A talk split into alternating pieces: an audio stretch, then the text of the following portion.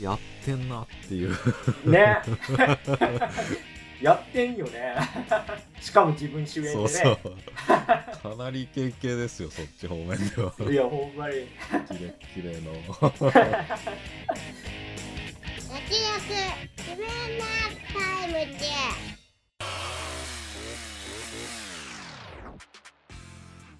どうも慎太郎です。どうも曽我です。この番組は映像業界で働く編集マンとアニメ業界に携わる構成作家が映画について話すラジオです。はい「すずめの戸締まり」公開が控えてますけども。そうですね。はい。と映画館で予告が流れてましたね。ちょっと長めの長めの。やつ変わってましたね、はい、ちょっと見せすぎじゃないですか。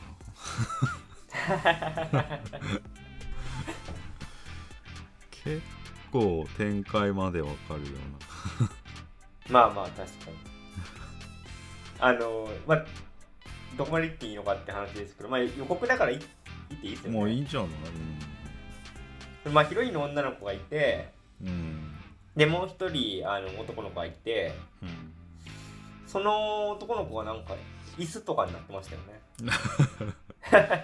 ね。なんかめ結構ミステリアスな展開っていうかさ展開っていうか、はい。プロモーションでさ結構怖めみたいなさ、こううん。謎を含んで宣伝してきてた割にああこれかってちょっと。僕はでもちょっと逆にも考えれると思っていてうん。そこまで見せるっていうことはなんかどんでん返しがあるんだろうなっていう。君の名は的なやつがなんか後半入ってくるんだろうと期待してるんですけどうんその線はないですか？いやまあまあ 結末は分かんないけどもちろん。限りまあドタバタだったじゃん、うんなんかさらに年齢層下が下げてきてるなっていうのはまあうん、だからあーじゃあまあ期待値としては逆に下がるという。ままさかの？てかてかその結構本筋までわかる予告って珍しい。途中までとはいえ。でも君の名はもう分か分かったって言えば分かったような予告だった聞いてますけどね。あの終盤の種明かしはうん。やってなかったですけどさすがにね。うん。入れ替わって結構なんか事件が起きるんだろうなっていうのはうん。提示されていたかなって。なんかそれ君の名で言うと隕石ぐらいまでまあその気配はしました。よねかなりだまあでもねそんなポンポン作るわけじゃないから。まあ。まあ必死ですよね。宣伝も。宣伝部も、広報部も。大変ですよ ツイッターの広報部も大変ですよ。マスコットとかね。あ窓マギじゃん。窓マギかな。ーあー。まあちょっと旧米感すごかったですけど確かに。そう言われると。でも何よりあれもう自分で見るよって思っちゃったのかな。そんな出す？みたいな。ちょっとネタバレ警察公式に対するネタバレ警察すぎるか まあでもそれだけ自信があるんだろうと思いたいですけどね。なうん。わかりました。すいませんでした。ということではい。始まりましたけども、えー今回特集するのは映画「アムステルダム」です、はいあらすじをお願いします。えー公式ホームページから引用します。世界の歴史を変えた衝撃的な陰謀の裏側を描いたありえないほどほぼ実話1930年代ニューヨークかつてアムステルダムで出会った3人の友人たちがある殺人事件の容疑者となり思いがけず全世界に渦巻く巨大な陰謀へと巻き込まれていくことになる。まあではまず総評から参りたいんですけども、はい。えー私曽我はですね、まあ、今回のアムステルダム正直三角ぐらいっていうか罰よりうん。の三角という感じですね。まあこの豪華なねキャスト陣揃えたらまあ賞レースにはまあ絡んでくると思うんですけどその俳優の演技は今回もねデビッド・ラッセル監督がやってるから素晴らしいんだけど脚本がちょっと個人的にはいまいちでしたね。結構な なんていうのさっきもあらすじで言いました巨大な陰謀がとかってなってるんですけどなんかそんな劇的なこと起こってるように見えないというか なんかですね終始淡々と進んでいくんですよねで事件としては確かにすごいこと起こってんだけどなんか盛り上がらないというか。すごいことだよね本いやすごいことなんですけど。その時代的なことで言うと、まあ、第一次世界大戦が終わってそこからちょっとナナチが台頭してきてみたいなところに入っていくんで、まあ、絶対面白そうになるようなテーマだししかもまあ今回ほぼ実話なわけだからなんかもうちょっとなんか脚本いけたんじゃないかポテンシャルのあるテーマなんじゃないかって個人的には思ってしまったんですよね。なんか淡々と進んでいって記憶があんまない感じがしちゃいましたね。うん。あとクリス・ロックがいつビンタされるのかなと思ってヒヤヒヤして見てたけど最後までされなかったのはちょっと残念。悪ふざけじゃんそれ。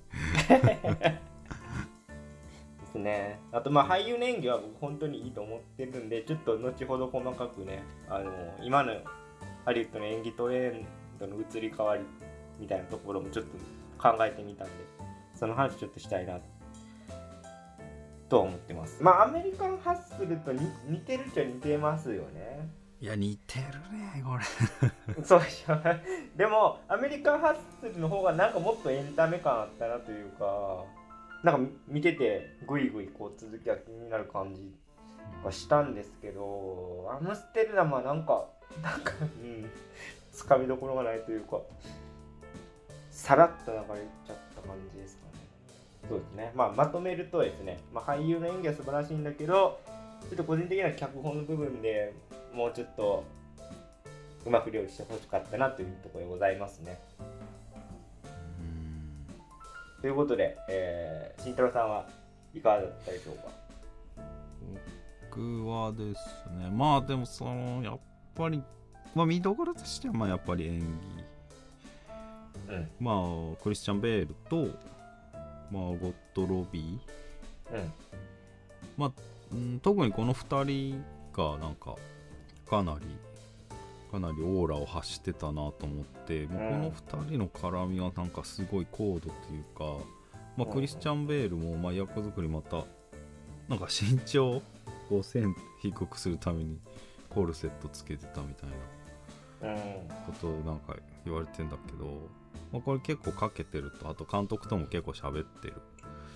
喋ってっていうかまあもう結構長い間打ち合わせはしてで役に臨んでるっていうのはあるんだけどまあだからクリスチャン・ベール演じる役がまあ結構ひどい目に遭ってんだけどでもそれでもなんかこうそれに負けないようななどっかにユーモアを常に持ち続けるような。まあ、あのキャラクターとしてはすごくいいキャラクターで、まあなるほどなっていう。なんかまあこれ一つ勝負できるなとか思ったしあとマーゴット・ロビーはまあちょっとハーレークイーンに近いかなキャラクター的にはね。まあ強気な感じとまあちょっとぶっ飛んでるような部分が近いかなと思って、まあ、その2人の絡み特に良かったなと思いました。でまあストーリーもまあなんかなんとなく最後なんか爽やかな終わりはまあさっきも言ったようにアメリカンハッスルみたいな、うん。まあ、終わり方だよなっていうまあまあ温かい終わり優しい終わりみたいなのはまあ、まあ、読後感としては、まあ、気持ちいいものがあったかなとも思いましたね。でもここの監督ってでも意外とそうっていうかそんなめっちゃ劇的なことあんましないよなって思うそうですね。う んまあ過去作も。まあただ、えー世界に一つのプレイブックはまあ恋愛でなんかちゃんと着地点があるからまあいろいろやってもゃんとまとまるしまあそうアメリカンハッスル似てる問題は確かにアメリカンハッスルの方が、まあ、ギャグ多めだしまあ劇伴とかも結構派手なのが多かった気がして今回はねほん結構地味だよね終始。音楽もねそんなに書けないしあともうナレーションですっごい引き取るんだよな。ずっと。わかる。で最後の最後ね。最後の最後本当はねうまくいってればね感動的になるはずが。そうでもなかったなーっていう。そうなんですよね。うんまあしかもうんなんかいろいろ考えさせられるエンドだしまあなんかすっきりって感じじゃないからまあまあスルメスルメ映画じゃないですかねこれは。結構要素も多いからうんまた見たらいろいろ発見あると思うんですよね。まあ第一次世界大戦とか福音兵とか途中までめちゃめちゃいいなと思ったんですけどね。なんかその僕がいいなと思ってる要素は実話の部分なんですよねそういうふうに言われて整理すると。監督が脚色してる部分っていうのはちょっと僕は最後まであんま噛み合わなかったなっていうのがうん。個人的な部分。まあそうアメリカハッスルでもまあ近いもの感じたけどまあそれがさらにちょっとパワーダウンしちゃったかなぐらいの感じはありますそうですよね。いや僕もパワーダウンなんですよね。アメリカンハスと比べると。うんと思ったかな。ででもねまああとねまあ興奮ポイントはねこれは俺だけだけどやっぱアニャが出てきてねクリスチャン・ベールとマーゴット・ロビーと絡んでるって思うとうん。僕は興奮しました 中盤の屋敷のシーンも結構長めにくだらないやり取り ずっと続けててさ、もううん。別に大した結論出ないのにさ。でもさこの、まあ、役者の幅みたいなものをさ引き出そうとしてるしまあそれぞれもあの戦ってるし、まあ、そのやり取りはまあ俺は楽しく見てたけどねいや全然アニャ・テイラー・ジョイ悪くないんですけどね。やっぱマーゴット・ロビーと比べたらちょっとなんか僕はうん格は違ったなっていうかまあ演技のアプローチの違いかもしれないけど。うんまあまあ配役もあるけどねそれは、そうですね。うん、だからそういうマーゴット・ロビーがメインに据えられてるのに対してアーニャはまあちゃちゃ入れていくというか。だからそれは挑戦なのでそれが良かったっすね。だからまあラミ・マレックもそうだし、まあ、だからロバート・デ・ニーロともまあまた後半同じ絵に収まるからもうそれだけで その映画の出来云々じゃなくて。アーニャしかもまあ 確かに。最変わった高だぜと思ってました。いいぞと思ってましたけど、ね、って感じですね。はい。じゃあちょっと今俳優さんの演技の話になってるんでそのことについてちょっと話すとですねこの監督は結構、まあ、デビッド・オーラッセル監督はまあそのアカデミー賞を取らせてきてるわけですよね今まで過去作で。うん。それこそデニーロともやってるしクリスチャン・ベールともやってるしって感じでだけどやっぱこの人の演出ってメソッド演技なんだなと思いましたロバート・デ・ニーロが本作ではまあ一番すごいなと思いましたけどメソッド演技的には。最後のエンドクレジットの時にまあ実際の将軍がやった演説の映像が流れるじゃないですか。うん。まあもうほぼ完コピでしたよね。うん。さすがだなと思って。で、えーそういう、まあ、デニールアプローチって言われるぐらいすごいんだけど、まあ、それで名を成してきたのはクリスチャン・ベールですよね。あのめちゃくちゃ痩せたりとか、うん、バットマンのメソッド演技だ。そうですね。バットマンやるってなったら今度むちゃくちゃマッチョになったりとか。まあ本当にメソッド演技の代表的な俳優なんですけどこの今回の主演の3人で比べるとこれまあ悪口に聞こえたら申し訳ないんですけどやっぱジョン・デイビッド・ワシントンが下手だなと思っちゃったんですよ。ああ棒下読みというか。でもブラック・クランズマンとかテネット見た時にそんな下手な印象全然なかったんです手よ、うん。なんで下手なのかなと思ってずっと考えてたらクリスチャン・ベールとマーゴット・ロビーがうますぎたっていうのあったにしてもなんかなんか失敗してんじゃないかっていう。個人的そには。こまで多分ね監督は本当メソッド演技の人だから登場人物の気持ちになって演じてみろみたいな、まあ、手法でやると思うんだけどなんかなんかしっくりこなかったですね最後まで。いい役なのにねあの黒人の弁護士さんね。うん。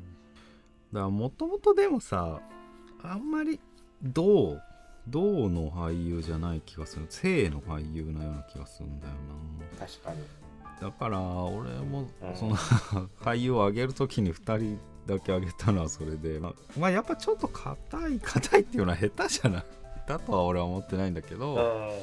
まあ2人と並ぶとねちょっと地味というかね。なんかでもマンゴット・ロビーは全然メソッド演技の人じゃないんですよね。まあメソッド演技的なやつやってる時もありますけど近年はもう完全にイエール大学系というか、ううん。ん、あの時はすごかったですけどアイトーニャで実大のフィギュアスケーターの役やってたんですね。トーニャ・ハニールっていう。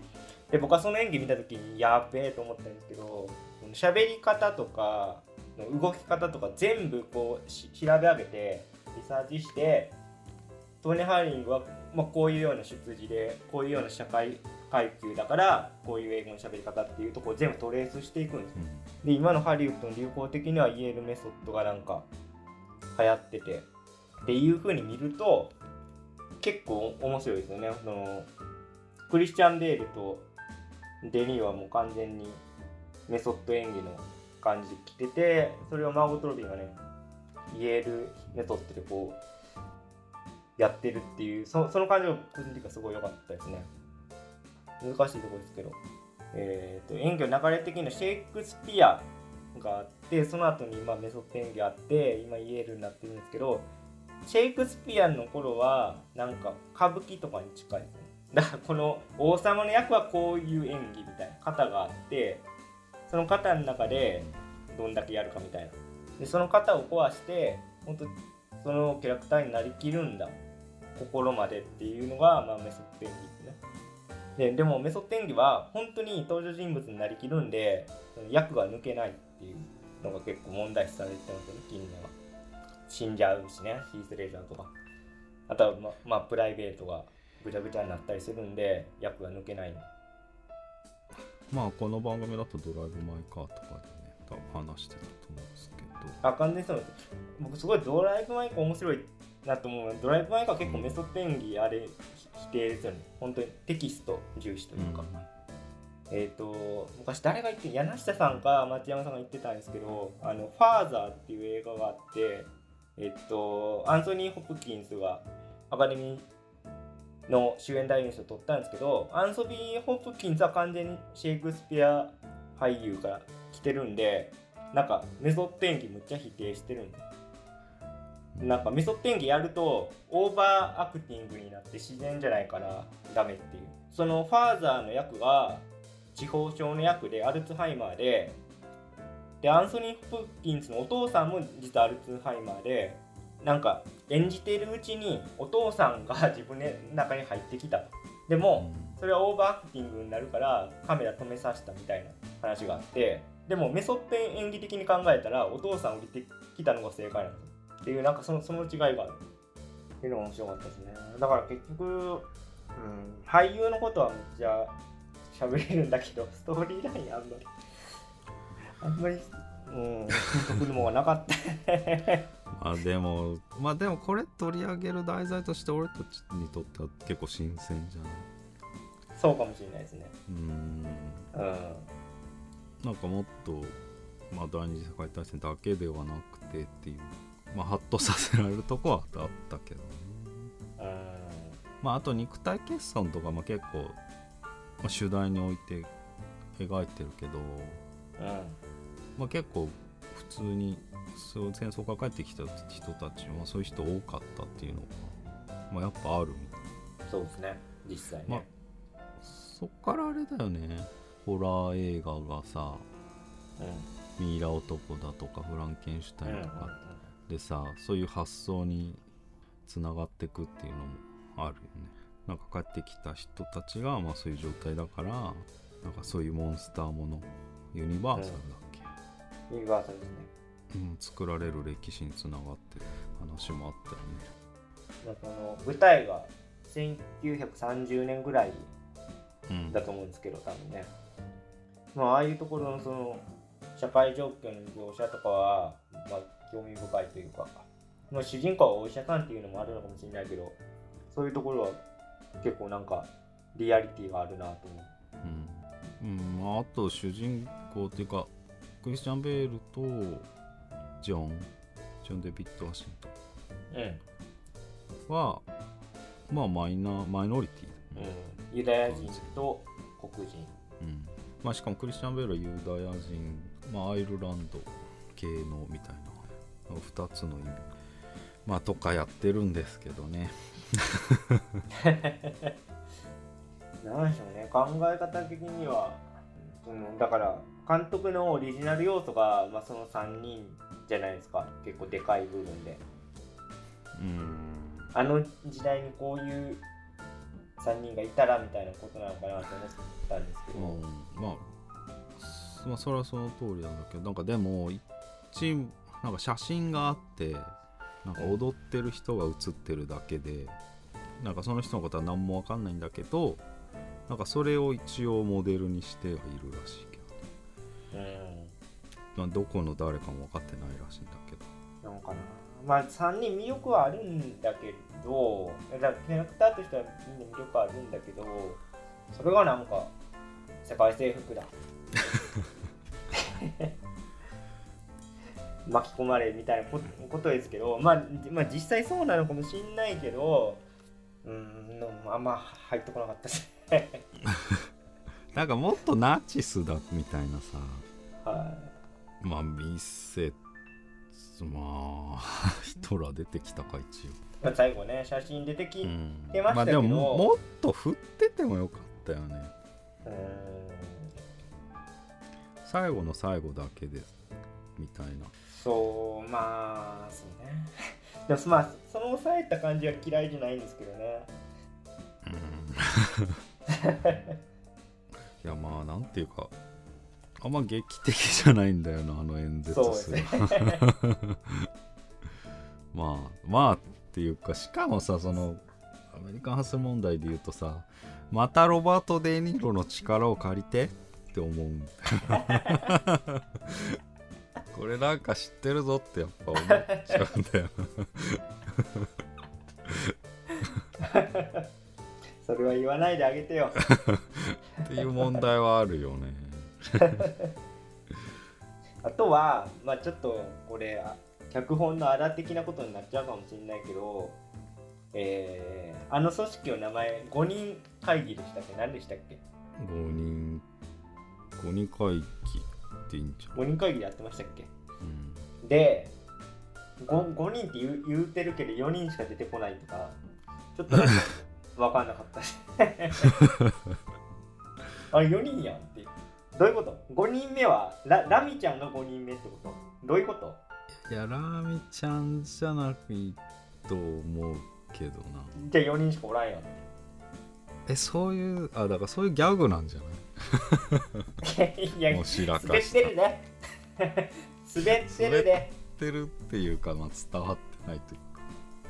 いやだとしたら面白いけどそのなんかあんまボケですよみたいなのが少ないよね特に。この監督あんまギャグうまくないよね。昔からね。まあまあうん。だから座組でなんか雰囲気面白いにはできるけどうん5人5人なんちゃらがこう陰謀って言うんだけどなんかずさんなんだよな。だからこうなんかやばいっていう感じもないし、うんうん危機感があんまないよね。そそらそら失敗するわみたいな。そのなんかだからデニーロにデニーロ将軍に、まあ、スピーチこう言うてほしいっていうのがああるわけじゃないですかでもそんな打ち合わせもなくさまあ。頼みますってみたいなふわっとしたこの ななんていうだからいやそれは別に好きなこと言われるやろっていうか。いや何の賞賛があってむしろラジオ放送とかやってんのっていう。俺うちは分かんなかったんだよな特にラミちゃんが。だからラミちゃんが一番なんかこう頭いい感じでこの差配していくんだけどいやなんかえうまくいってないんですけどみたい うまくいってないっていうか、まあ、うまくいくはずもないんですけどそうそうそう。いやそらうんあかんでって みんながみんな余裕かましててね いやあそうなんあのよ。な3人も社交パーティーでちょっと話しに来たぐらいのね。もうちょっと脅したりねねあとなんか、まあ、ラミちゃんとアンってラジオがなんかいきなり宇宙がとか言い出してえー、みたいな。なあれなんですかね。うん。宇宙のパワーでどうにかなるっていうそういうことだったのかな。まああとだから演説の直前にもなんかやいやい言っててさなんかセイウチの皮がどうとかさ、やってますね。うんまあちょっと分かりづらいんだろうな。言わんとしてることは分かりません。ああれがまあワイドなんやろうなっていう。うん。ことは分かるけど。なんか、うん、全然。でも怖くないし。あとなんかその演演説の前に目薬さすじゃないですか。でクリスチャン・ベールもさすんですけど。あなんか目薬にそのなんかやばい成分入っててどうにかなるのかなと思ってでも主人公は義眼だから回避できるみたいななんかなんかあるのかなと思ったら 特に 特にまあまな マジでなんもなくて。いやなんかそうかっていうね。何のための目薬やったのかなと思ったんですよね。あうん。目に影響するだけの薬なら、まあ、義眼で回避するけどまあ結局全身に効く薬で目から入れてるだけの話なんでまあそれまあできなかった。まあだから効果が違えばまあ確かに。まあ目が見えん見えなくなるっていうか見えなくなるとかだったら義眼でまあ。えあの目薬も結局何だったっけ？いやわかんない。なんかちょっとハイになるようなうん何か。まあまあ、いまああと痛みとか、まあ、鎮痛作用あるとして。でまだああってなんだっけ、まあ、ずっと立ってられたみたいなこと言ってたけど。うーん。うん。別になんか劇的なんか聞いてくることもないよね。なかったね。まあそその、まあ、ディテールよりその、まあ、逆算っていうかさ、まあ、アムステルダムは3人にとってまあいい良かった場所、う。ん。まあ、楽楽園の日々というか。うん、出会った場所だし、まあ、楽的に、まあ、青春を過ごした場所で、2人は帰るんだけどクリスチャン・ベールは残るああ、えいとやあ、の帰るっていいうかまあ、アムスあーアムステルダムには行けないけど。いけないけど、まあ、どっかいやまあそこもそうなんだよな。すっきりしないよねどこに行ったのかはちょっと想像に委ねますみたいな感じでしてるまあそういう気持ち悪いんだよな まあでも歴史的な事実を鑑みるとアムステルダムはちょっとナチが進行してきてみたいなところがあるんでじゃあどっか南米とかみたいな。いやいや、いい。いいのよその事情は。だからじゃあ時代変えるしかないんじゃない？こっちにアムステルダム使えないんだっなんかアムステルダムがあんま聞いてないっていうかね。うんまあまあでも結構自由な場所ではあるけどね。まあまあそうですね。アムステルダム。オランダはそうですね。いやでもなんか最後にアムステルダム帰ったらギリまあまとまった感は出るけどね、うん。ままあそれすらできなかったから。まあそれももやっとポイントではあるのあとまあ僕まあいいと思ったセリフがい一個だけあってえーと何だったかな。その主人公がいてで主人公の奥さんがいてでまあ何回かこのやりとり出てくるんだけどその人必要だったのかそれとも選んだのかみたいな。そこに結構まあ主人公こだわってますよね。で奥さんとのやりとりでそういう会話するんだけど、まあ、最終的に主人公は奥さんとのこう離婚を選ぶわけだけど、うんまあ、そこもなんかな。まあいいセリフだからアムステルダムに飛ばなかったクリスチャン・ベールはどうしたかって、まあ、とこになるっていう話をしたかったんだけど、まあうんその通りで。はい。だから結局主人公は最初アムステルダム行った時は奥さんに会いたいからアメリカ帰ったわけじゃないですか。うん。で帰ってでも帰ったけどずっと好きだったわけですよね奥さんのことがね。うん。けど最後のあのパーティーの時にこう一気に冷めるんだけどあそこもなんかまあ気持ち的には分からなくもないけどまあああいう決着でよかったのか。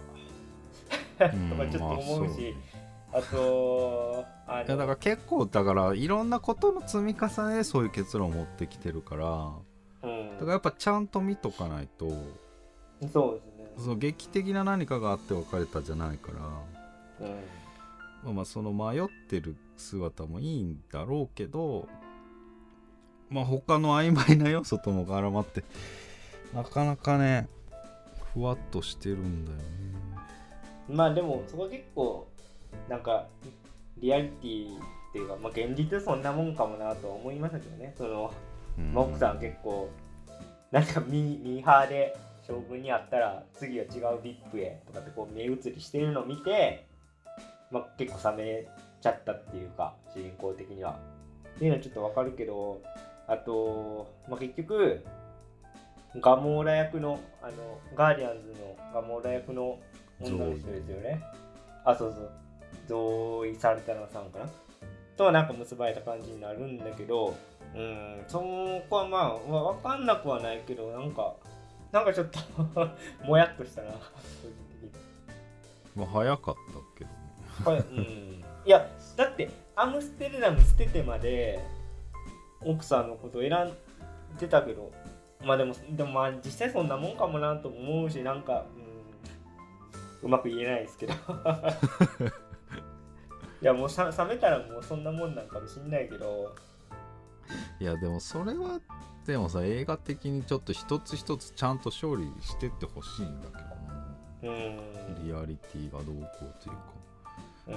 あと奥さんもだからでもさそれなりに、まあ、協力してくれてるしまだクリスチャン・ベイのこと全然好きだったじゃん。協力してくれてるからね警官訪ねてきた時とかもフォローしてくれるわけでしょ？だから一方的に主人公を愛想つかすにしては、そうそうそうそうなんだよ。うん、もやもやるというか。だから悩ましいんだけどまあそれがやっぱりリアリティ。リアリティかな、まあ、だからクリスチャン・ベールのアムステルダムはそこじゃなかっそうですね、うん、だからそこで考えると僕は結構なんかそのクリスチャン・ベール自身も奥さんをこう利用してたとこも若干あるのかなとかそそういうことまで考え だから結局なんかそのね有有有名な医者の一族になりたいっていうそのクリスチャン・ベールの野心もあったのかなとかって こう勘ぐりたくなっちゃいますよね、あのなんか変わり身の速さ。まあそういう時の自分も含めてもううん。新しいステージも捨てて新しいステージうん。だだから必要だったのか選んだのかっていうとテーマで言うと、いやなんかクリスチャン・ベール自身もなんかそういう必要性に駆られてじゃあ奥さんのとこ行ったのかみたいな、うん、ちょっとなんかむず難しいですけどそこまで考えていくと。いややっぱでもクリスチャン・ベールがメインだから、まあ、それを言ってる映画だよねでも。そうですねなるほど。マーゴット・ロビーとジョン・レイビット・ワシントンのカップルは完全にもうお互いが選んでるわけじゃないですか。うん。マーゴット・ロビーなんてねわざわざだから家族に反対されてるけど黒人を選んで愛してる人と一緒になるっていう決断をしてるし、ね、ジョン・ネイト・ワシントンも、まあ、弁護士になりたいっていう自分の目標も叶えて、まあ、最終的にねマーゴット・ロビーも手に入れてまあ、い一番良かったですけどジョン・ネイト・ワシントンの役がね。そういう意味で。考えるとなんかクリスチャン・ベールはちょっともやもやもやするんですよね。まあね、でもあのオチから逆算していくと結局そのねゾーイさんとくっついたっていうことはゾーゾーイさんを選んだってことでしょ？うんそう。だからもう奥さんは必要だったから コネが必要だったからえ選んだとしか思えないんだよな、いやまあでもそういうことでしょ。そういうことですよね。そう考えるとなんかアムステルダムの日々を捨ててまで行ったクリスチャン・ベールが白状すぎんと思う。なんていうんですかねえあの二人に対してってこそうだからふふたあのそのマーゴット・ロビーとジョン・レイとワシントンはむっちゃ親友と思ってたけどクリスチャン・ベールそうでもなかったよな。いやこれ別にあれで奥さん本当に愛してるからアメリカ帰りますわ。だったらわかるけど。もう奥さんまあちょっと実家ともうまくやっていかないと。俺のキャリアやばいんで。帰らせてもらいます。すいません。といやいやいや。いやそうじゃないじゃん。その時本気で好きやったっしょ。まだ全然。本気で好きだと思ってたけどいやでも実は必要としてたからそうそれに気づい気づくことが大事だよみたいな話だったのでもそれはっき気づくことは大事だけどじゃあ気づかんかったらええんか？ってりいやだから気づ気づけよっていう映画。まあまあ気づけよってメッセージだけど映画でしょ。でも振り返るといやでも無自覚の悪意の方が立ち悪い いやだから必要に必要で選ぶと良くないよっていう話ででまとまるなまあそうなんですけどでも本人は本気で好きだと思ってたからこう立ち悪いでしょ、その必要に迫られて奥さんと結婚したっていうのが本人自覚してたらアムステルダム帰ってないじゃないですかけどそれもこれはもうカラー買って多分うん。そうよ。えだからあの奥さんとの結婚は間違いだって言ってるよね映画はもう。いやもう完全にそうなんですよ。だから、うん。でもそう言われるとうん。もやもやそういうことなのってことでしょ？でも別に、ほ本当にここの受け止めでいいのかなっていう。うん。いや別にそごも何にもないしクリスチャン・ベールが悪情とか別に映画内では別に矛盾も何もないと思うけどねあ本当に？俺は、うん、えだってあの奥さんと結婚したのがダメっていう。いやそうなんだけどでも本当に奥さんのこと愛してたらそれも許せるじゃないですか。それっていうの。いやだから普段の、えーアムステルダムからアメリカ帰るじゃないですか、うん。でその理由が本当に奥さんを愛してるからアメリカ帰りたいんだって真にうんそういうことやったらまあわ分かるじゃないですかえそうだったんじゃない？でもそそれは実は勘違いだったってオチでしょ？そうそうそうだったらクリスチャン・ベールは白状してるんですか？誰に対して？二人ってこうん2人に対して。つまりつまりあの2人の友情と奥さんとを天秤にかけた結果と2人じゃなくて奥さんの方に行ったんでしょ、でもその奥さんの方に行ったけどでもそんな奥さんのことそうでもそんな好きじゃなかったなゾウゾウイさんとやり直そうかな。あ俺アメリカに残るんで。2人は。今アムステルダム多分ナチやばいんで。まあどっか行くんやろうな。俺アメリカに残りますわ。ってことでしょ。ゾウいるんで。僕ちゃん残っちゃいます。ってことでしょ。どんだけ盛るんだよ。ちょっとノイズになるから。いやだからそのでもアムステルダムは一時的なものだっていう話もあったよねそもそもまあね。でそんな別に永遠に住むわけじゃないでしいやわわかりますよ。アムステルダムは別に。あったらいいなの楽園でいいんですけど。けどだから僕はそのあの二人との友情をもっと大事にしてほしかった。だとしたら。ょ いやだからでもアムステルダム結局どういつか出なきゃいけないとこだから。まあそういうもんじゃない。だから期間限定ではあったからそんなに俺はクリスチャン・ベールが戻ることに不自然さはあんま感じないか、なるほどどうかいや癒やしいのかな。じゃあマーゴット・ロビーとクリスチャン・ベールがいい感じだったら絶対戻ってないでしょ。えー、だから。でジョン・ジョン・デイビッド・ワシントンじゃあ俺はアメリカで弁護士でってことになってるかも。なだだから結局なんかセックスの相手欲しかったなみたいな。すごいなんか賠償化していくと。でもそういうことじゃん、んやだからまあややこしいのが友情とその恋愛が、まあ、最後も天秤にかかっちゃってるよね。かかってますね。これだからうん難しいうん。だからあの3人別に三角関係でもないじゃないですか。だかじゃらないね。友情友情よりやと思うじゃないですか。うんまあまあね。いやだから友情もいいんだけどでもあの結局あの2人と別れて自分はアメリカに残るし、まあ、あの2人は2人で生かした方がいいよねみたいな結論であればクリスチャン・ベールはそもそもいらなかったアムステルダムにいらなかったっていう結論になってしまうわけですよ。どうしたらいいんですかこれ。も蓋もない。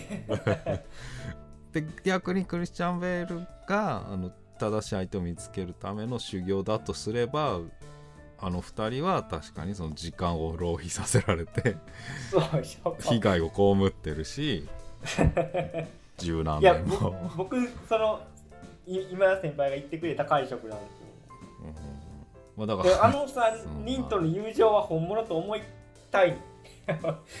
思いたいなうん。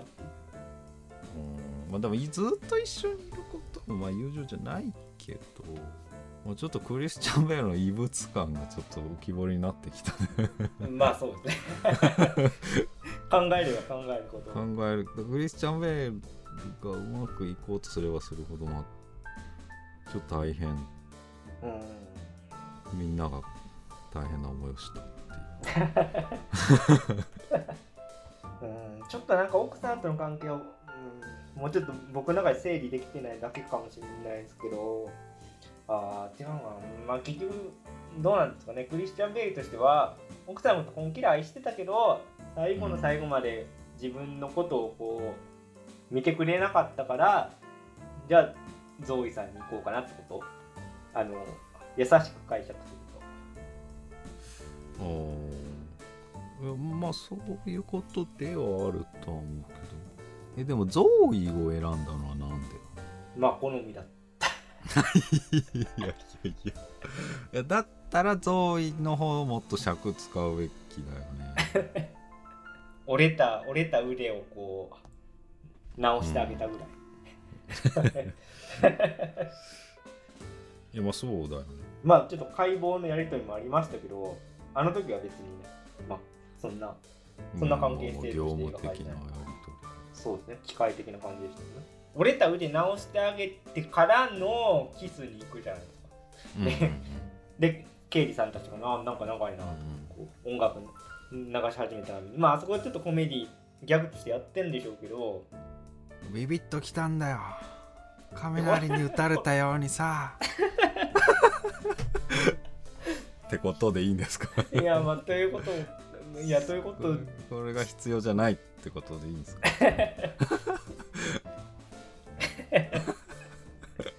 まあそれを選んだってことですよね。クリスチャン・ベールはね。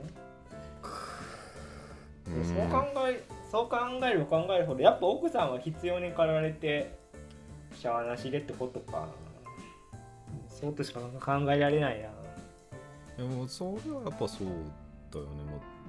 まあ、まあ、でもだからといって別れて近場でみたいな感じが出ちゃってるからな。出ちゃってるよねうん途中まではでもそういう風には描いてないじゃないですか。結構なんかそのケイリーさんが家に訪ねてきてまあ奥さんのところに飛び込んで助けてもらうところも、あなんかあちゃんとそのね。そうクリスチャン・ベールのこう裸を見てこう奥さんがまあ SM 的に興奮するみたいなとこもあったし。うんまあまあ。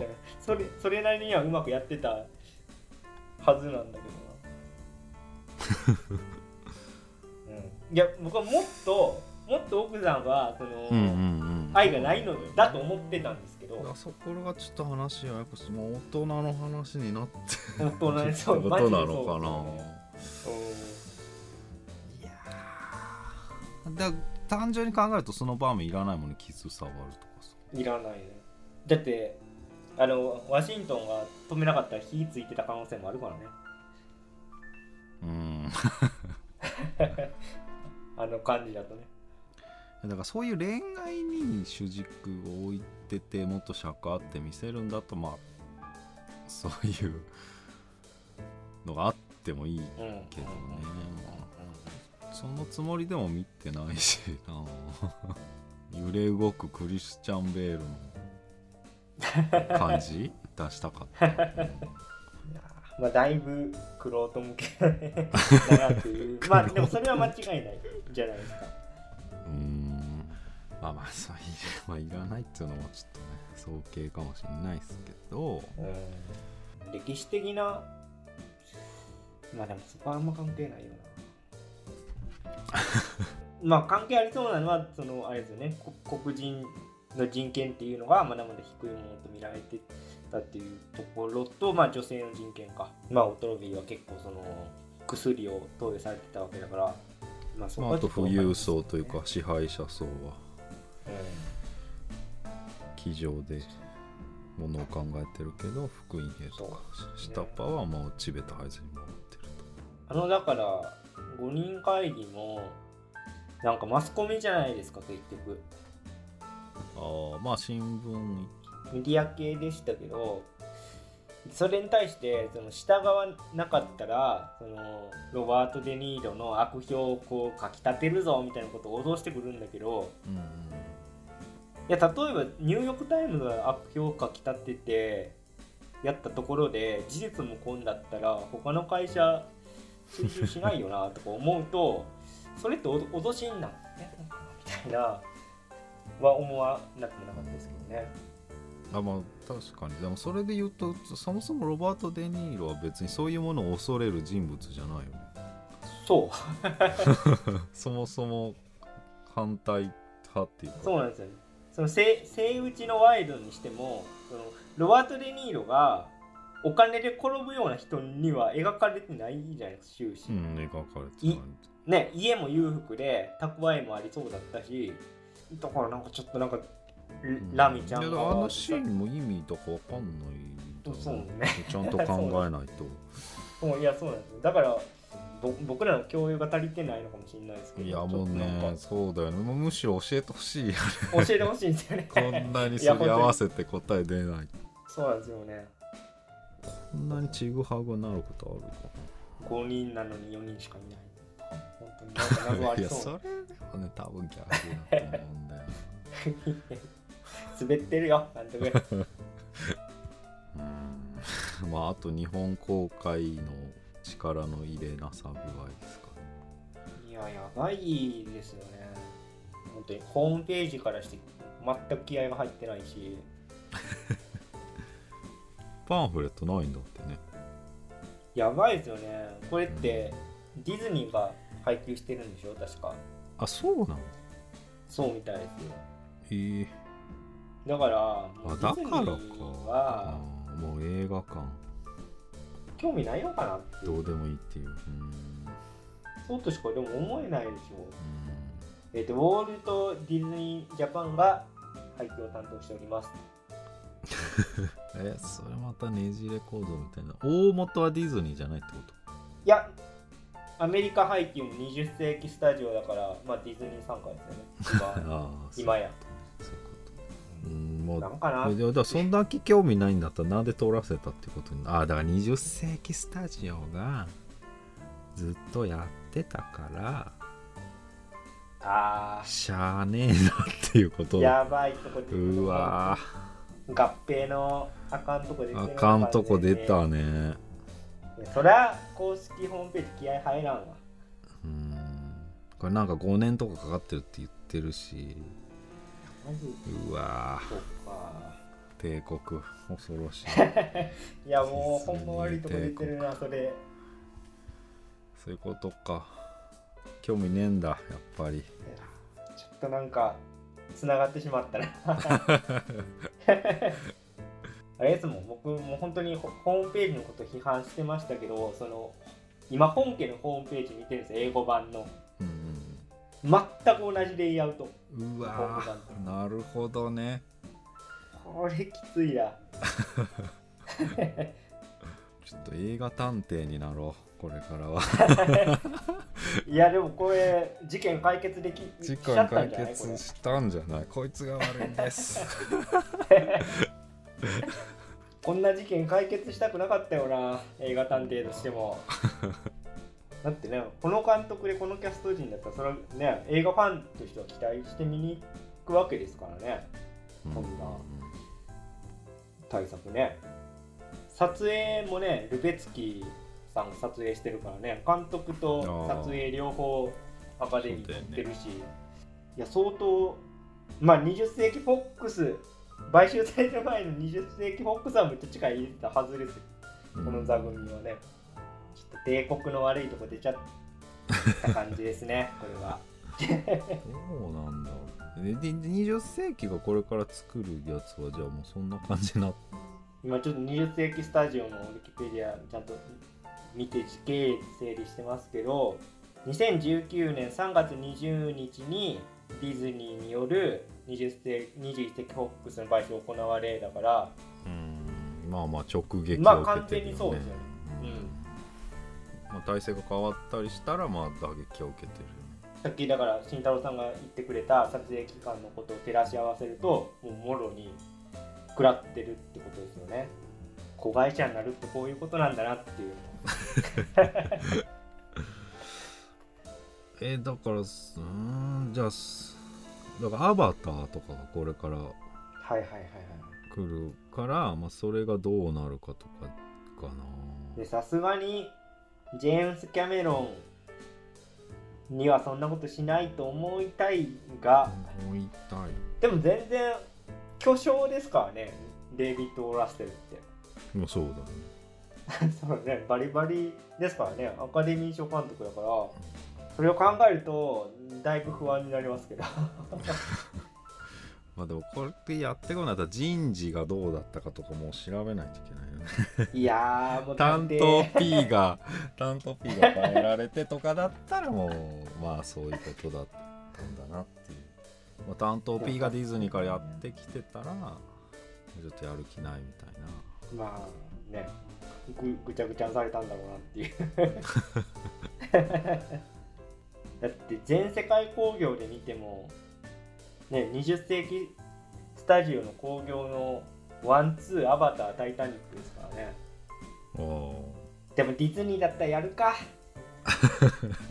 まあでもいやでも俺ちょっと怖くなってきた。あんまディズニーって言わないとこうぜ。いや検閲がオーダー66来るかもしれない。か らいやそうまあね。そのまあみんな頑張った結果でもちょっとうまくいかなかったかもっていうことじゃないですか。うん。まああくまで2人の見解なんでね。うんまあそうだよね、うん。ディズニー側も頑張ったけど、そう。その可能性もね。うん。むちゃくちゃ頑張った結果ホームページがあのレイアウトになるっていうことも あるから。まあ、そういうこともあるでしょ たまに。やばいちょっと怖くなってきたんでそろそろ終わりましょうか。いやー夢の国だな。早めにディズニープラスで見れるかもね。ハムステルとありがとうございます。ありがとうございます。まあありがとうなのかななんかあれは見えないよね。スパイダーマン見えないしね。あああれはソニーなんで。コロンビアなんで。最終回のあるよ。みんなでディズニープラスに入りましょう。案件お待ちしております。案件待ってますよね。どの口が言うって感じですまあでもそんな感じですかね。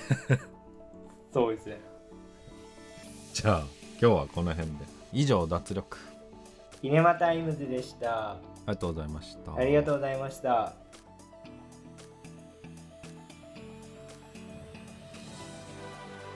脱力決めなタイムズそれはいいんですけどね